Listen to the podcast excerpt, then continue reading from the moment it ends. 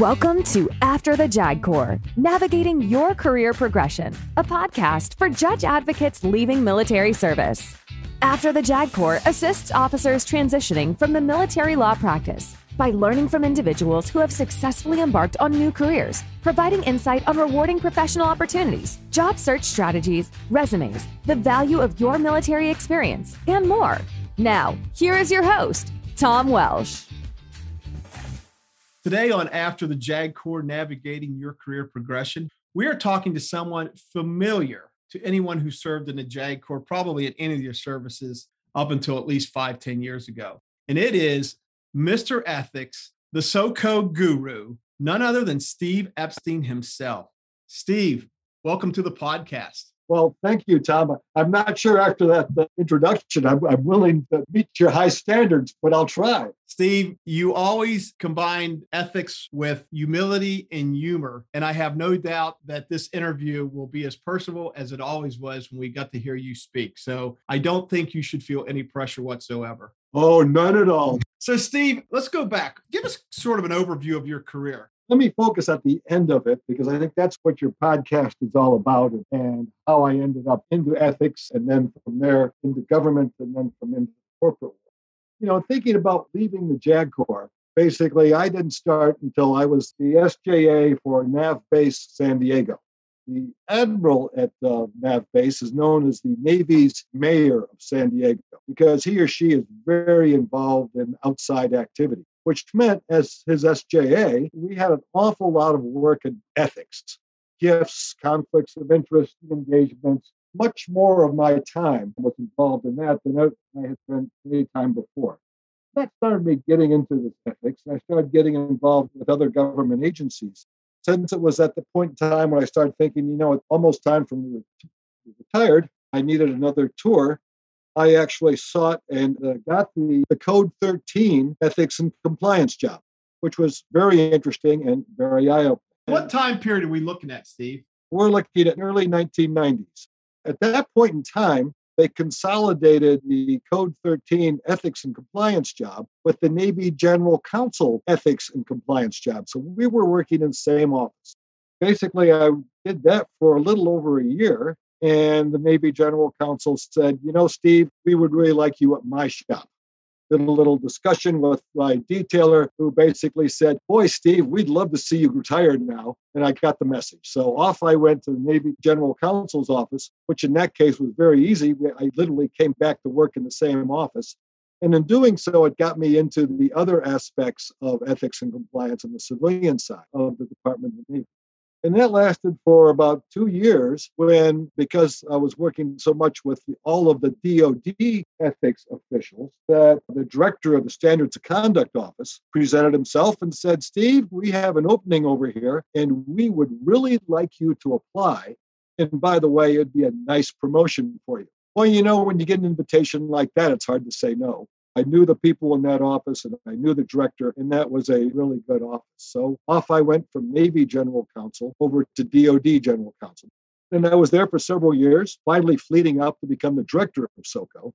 Doing that, of course, you really got the opportunity to work throughout the Department of Defense on standards of conduct for government ethics. And because DOD is a very big agency, I got to work with all of the federal agencies, particularly those in the Washington area and got to know the ethics counselors and the problems, which was much greater than what we found in the DOD environment. How long were you in the DOD SOCO office? 12 years. So 12 years at DOD SOCO, a few years at Navy GC and Navy Code 13. Tell us about the decision to leave the federal service and go into the corporate world. That was very easy, although I really did enjoy SOCO and I had really no great plans to leave it challenging work. I was lucky I was working for some really excellent general counsels and deputy general counsels in the Department of Defense. We had amassed a wonderful office there in the Standards of Conduct office. So there was absolutely no reason for me to leave. The only inclination I had was the some of the work was becoming routine in the sense that I'd done it before and I was ready to do new stuff. My exit was facilitated by a headhunter very nice young lady called me up and explained that she was looking for people to go in the corporate side with my expertise. After a few interviews, that much solved it. She was actually hiring for Price Waterhouse Coopers. They needed someone familiar with government ethics because they had opened an office in Washington area that was now contracting with the US government. Price Waterhouse Coopers, 99% of it uh, deals with corporations and clients but they wanted to open up an office providing consultative services for the US government, and they needed somebody to come in and tell them how to operate. Which was very good because I remember one conversation talking with a couple of the partners about a potential contract with a government agency. And the partner was up in New York. And we said, Well, this is what we're trying to do. And he basically said, Hey, hey, hey, no problem here. I'll just come down to Washington and I'll take that government contracting officer out to lunch. And I said, Well, maybe I understand now why you hired me. They weren't used to this environment. They weren't used to or particularly knowledgeable in the government, what we call ethics rules, primarily involving conflicts of interest, post employment restrictions, and gifts. And so they really said, well, we need somebody here to get us and keep us out of trouble, which, let's face it, as you know, as a compliance officer, that's a big part of your job is to keep your client out of trouble. I spent two years there, and then um, by happenstance was was walking down the street in Rosslyn, Virginia, and I bumped into one of my old co-workers who worked with me in the DoD General Counsel's office. We struck up a conversation, and he said, "You know, Steve, where are you working now?" And I told him, "Would you be interested in moving?"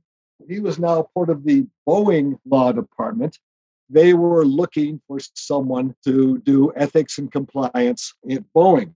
And I discovered that the office was going to be a 12 minute drive from home rather than the hour and a quarter drive I was having to Price Waterhouse Coopers. And that pretty much settled the employment question right there. I was hired by the Boeing company to be the chief counsel for ethics and compliance at their office here in Washington. Actually, it's in Arlington, Virginia that's where I spent then the next nine years, finally retiring about three years ago.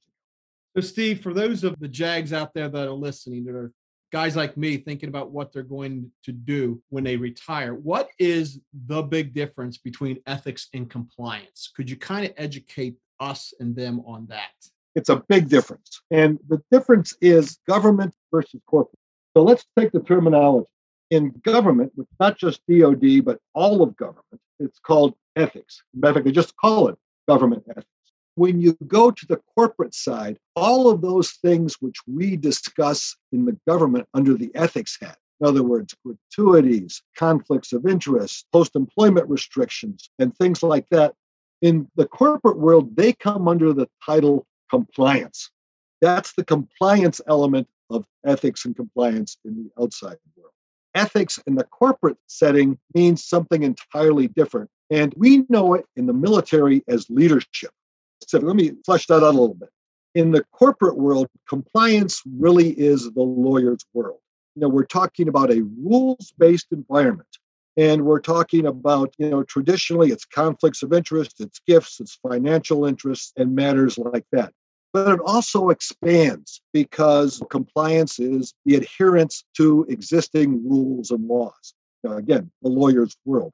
And once you get into the corporate side, you find all sorts of subsets of compliance. For example, import export regulations. If you're dealing with lobbying, you've got the federal, you know, the FEC regulations. Political activities come under the, the FEC regulations. You mentioned earlier uh, about the Foreign Corrupt Practices Act. Uh, again, another specific set of compliance regulations and HR and EEO regulations, which occur in the HR world. Each company sort of divides it up separately, many cases depending on the expertise of their personnel. In one of these jobs, I signed up to do basically what we would call government compliance. The first day on the job, I had a meeting with my boss, and of course, we talked about his expectations were as far as you know ethics goes or compliance goes, I should say, within the company. And we said, fine. I was all fired up, ready to go. And I was walking toward the door. He said, oh, oh, oh, Steve, wait a minute. I forgot to tell you. We seem to have some issues with some foreign governments, and we seem to have fallen under some practices involved in the Foreign Corrupt Practices Act. Would you take care of that for me, please? As we learned in the Navy, the answer is aye, aye, sir. I'll be happy to do that. Actually, I knew a little bit about the FCPA, so I felt comfortable. At least, at least I could spell it. And I turned to go out the door, and he said, "Oh, hey, one more thing. it seems the other day we had a visit by an FBI agent. We really need somebody to ride herd on that. Will you take care of that as well?" And I said, "Well, you know, aye, aye, sir. I'll be happy to, but you should know I have absolutely no expertise in that, but I'm willing to learn." And he said, "Good. That's exactly what I wanted you to say." And oh, by the way, uh, we do have outside counsel to help you learn, but we want you to ride herd on it. And again, the response was, aye, aye, sir. And I went out the door. So, you know, there it is. I came in expecting one set of compliance and discovered, well, yeah, that's only a small part of it. It's much bigger than that in different areas. When I was at Boeing, here I was working in the office in Washington, where guess what? All of Boeing's government relation folks are. And the spillover there was, oh, by the way, somebody needs to give legal advice to the lobbyists to make sure we comply with the Federal Election Commission and, and those regulations as well. So, again, in the wonderful world of compliance, there are a lot of subsets that you need to know that they're out there and be prepared to, to move into. As you were describing that, to me, it sounds like an SJA job that you have your bread and butter stuff, but depending on the command and what they do, you end up having to develop expertise in all these other subsets that you were describing. It sounds very familiar. Absolutely. Again, you, you hit the nail on the head here because of our, our SJA experience. That's exactly what happens at your different duty stations. It's never going to be the same you're always going to have new challenges, and you're never going to be able to accurately anticipate what those challenges are going to be. Now, again, I was the chief counsel for ethics and compliance. Now, I've talked about compliance. Let's talk about ethics. As I mentioned earlier, ethics is really what we knew as leadership. And in the corporate world, it has very little to do with clients. It's really building a culture. And I draw the analogy which I think is the, the best one about the Marine Corps. In the Marine Corps, you have Marines who behave in a certain manner, not necessarily because there's a rule or a regulation, but they know that the expectations of their superiors or of the Marine Corps as a whole expects that they will behave in a certain way. That's exactly what ethics is trying to do in a corporate environment. They're trying to build a culture. Now, I got to tell you, I've seen nobody who succeeds as well as the Marine Corps does. But then again, it's a different environment. You know, when we talk about a culture, what are we talking about? We're talking about a culture in which integrity, transparency, and accountability is what motivates people and basically gives them guidance. And how do you build this culture? Well, it's primarily going to be a function of education and expectations. And Within this environment, you can see that the lawyers do not have a special expertise. And so, therefore, you're going to find a lot of the folks driving the ethics environment in corporate world are not going to be lawyers. They're going to be folks from HR, they're going to be engineers, and frankly, the people who do the best in my mind are good program managers because you're building a program which is trying to create a culture.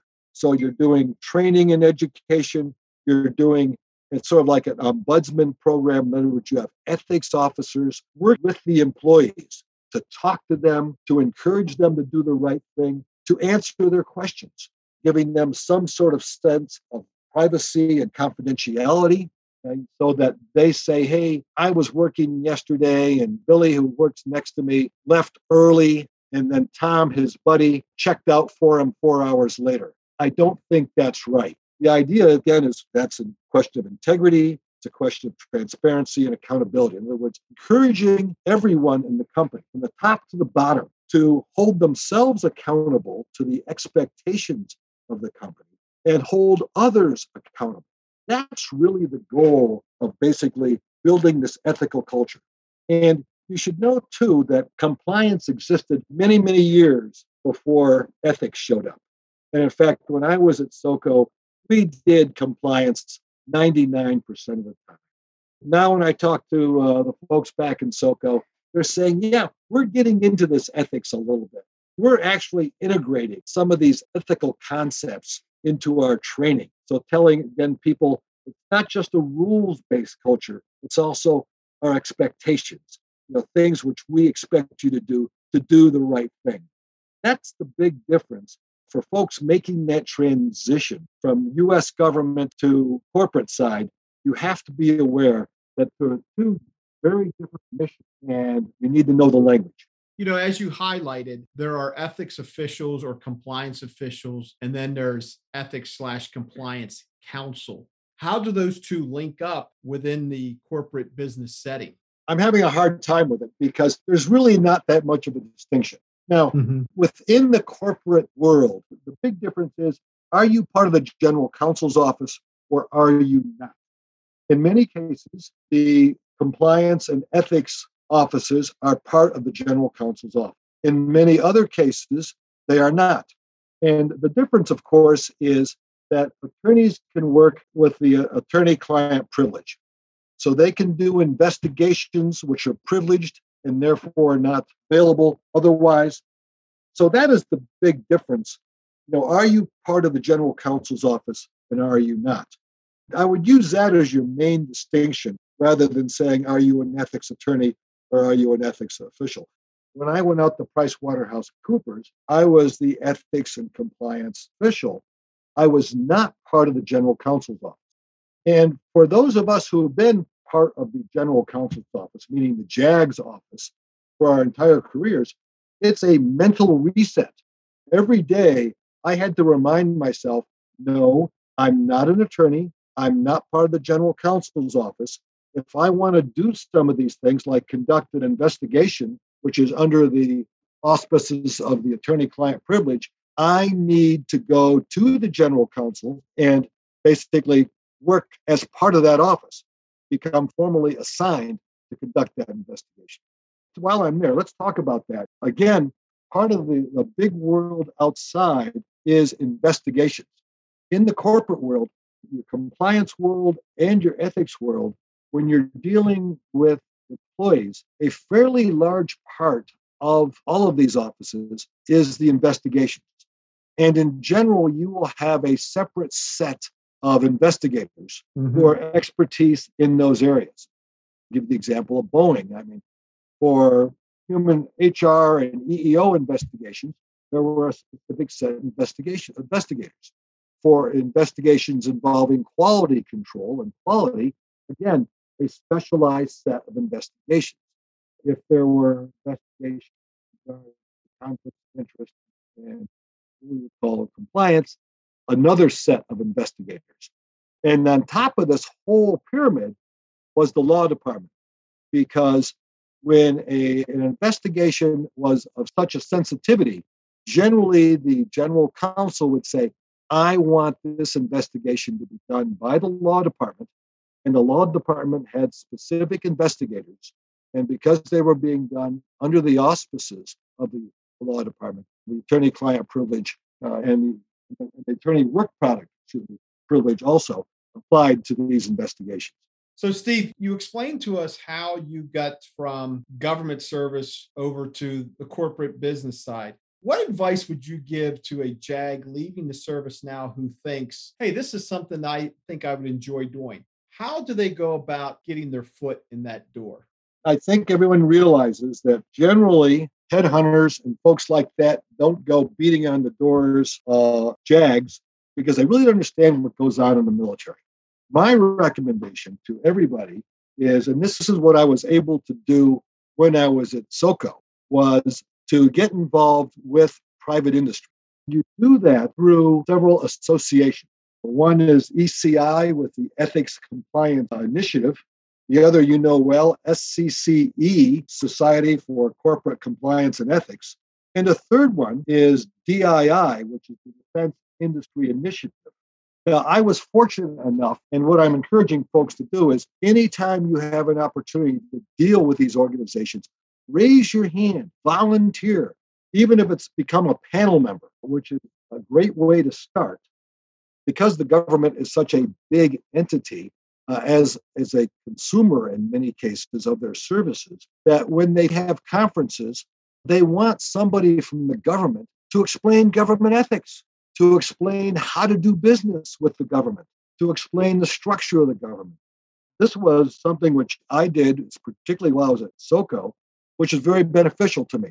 I have no doubt that the, the headhunter who came knocking at my door, and by the way, after the first one started showing up at these other jobs, headhunters became quite common looking for me, but also it gave me the opportunity to say, well, I'm not interested right now, but I know several people who are available, and here are their names and contact information. But the bottom line, going back to this point, is that by participating on these panels and in these uh, these meetings of these organizations, you get a lot of exposure.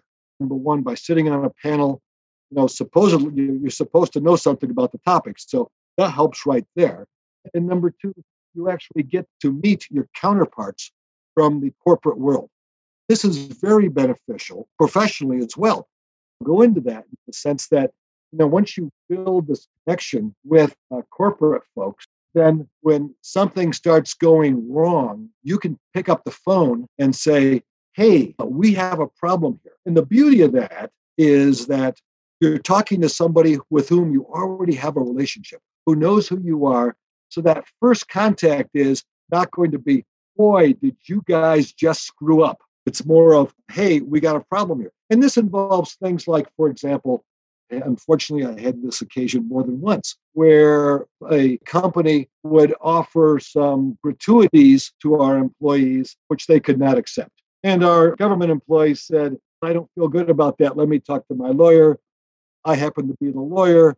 I would call up the ethics person for that company and say, "Hey, Judy, here's what's going on. You know, in your plant in St. Louis, so and so is basically offering you know, our guys meals. We can't accept it, and I know you don't want to do it.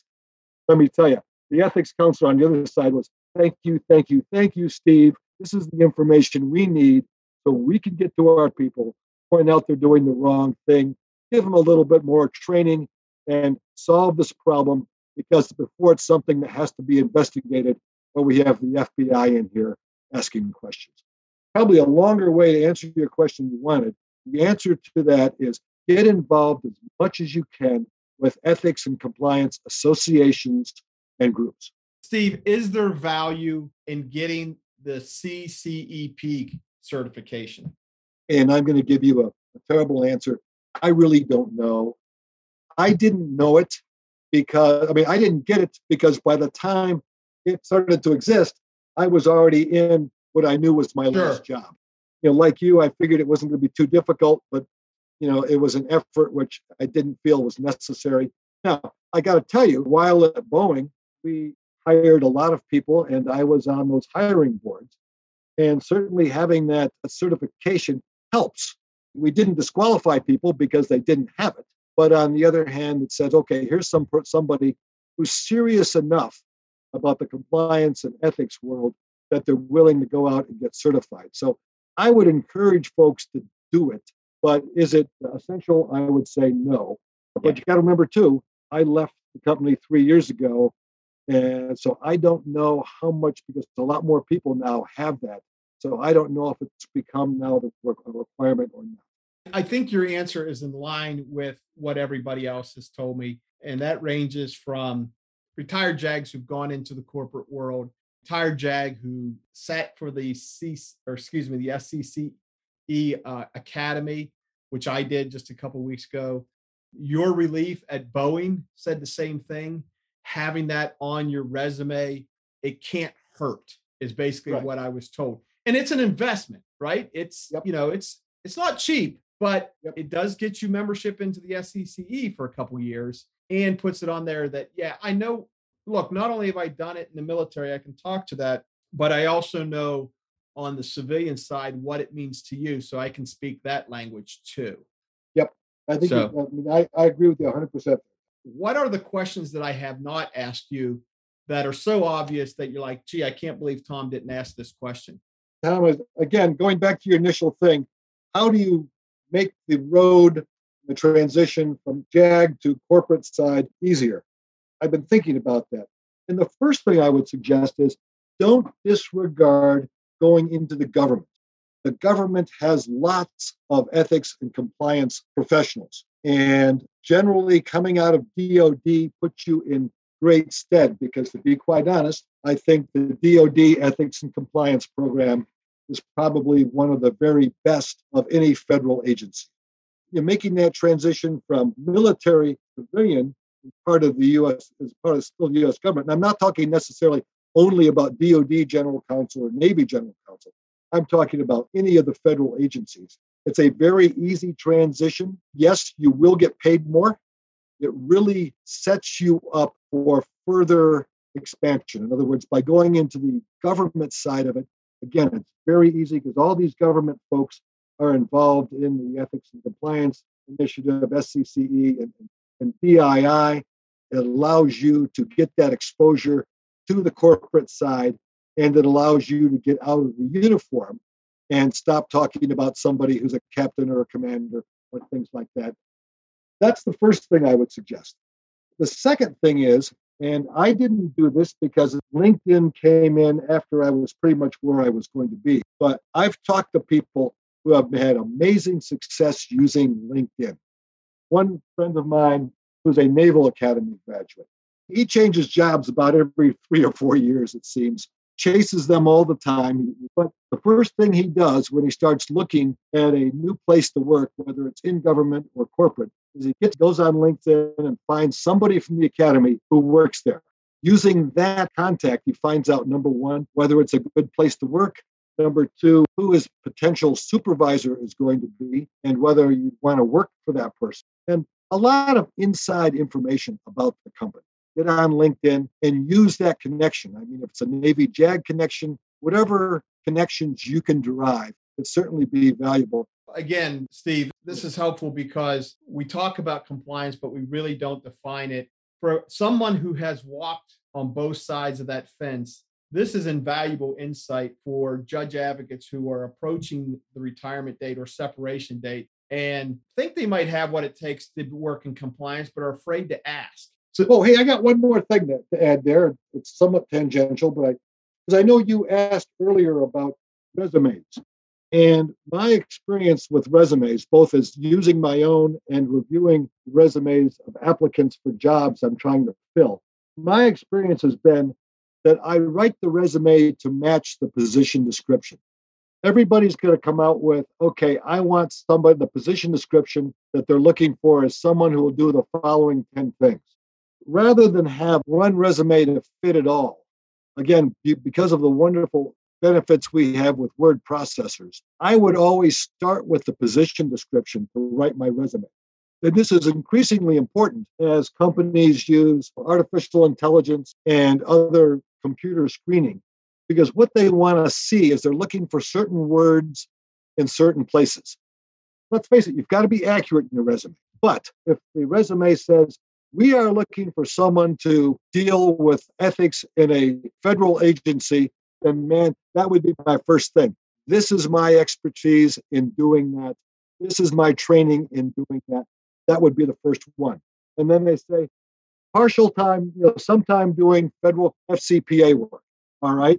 I'd say, yes, I've done that. But again, being accurate, you know, I'd say I did it at this period of time and and how much you did of it you know, if in fact you've had a lot of experience doing export import controls, but they don't want that, then I wouldn't spend a whole lot of time impressing them about you've done export and import. You know, sure. I would put that at the end of the resume, just as a, you know, also by the way, I did this. But the, the key is to write that resume to mirror that position. Steve, I was going to say, for my time, all the time I was worked with you when you were in the DoD SOCO office, I think first and foremost, you were a teacher and you haven't lost a step when it comes to that. And I've taken away a few nuggets of wisdom here. So I think your streak for educating and teaching people continues. So thank you for your time. Well, thank you, Tom, for the kind words.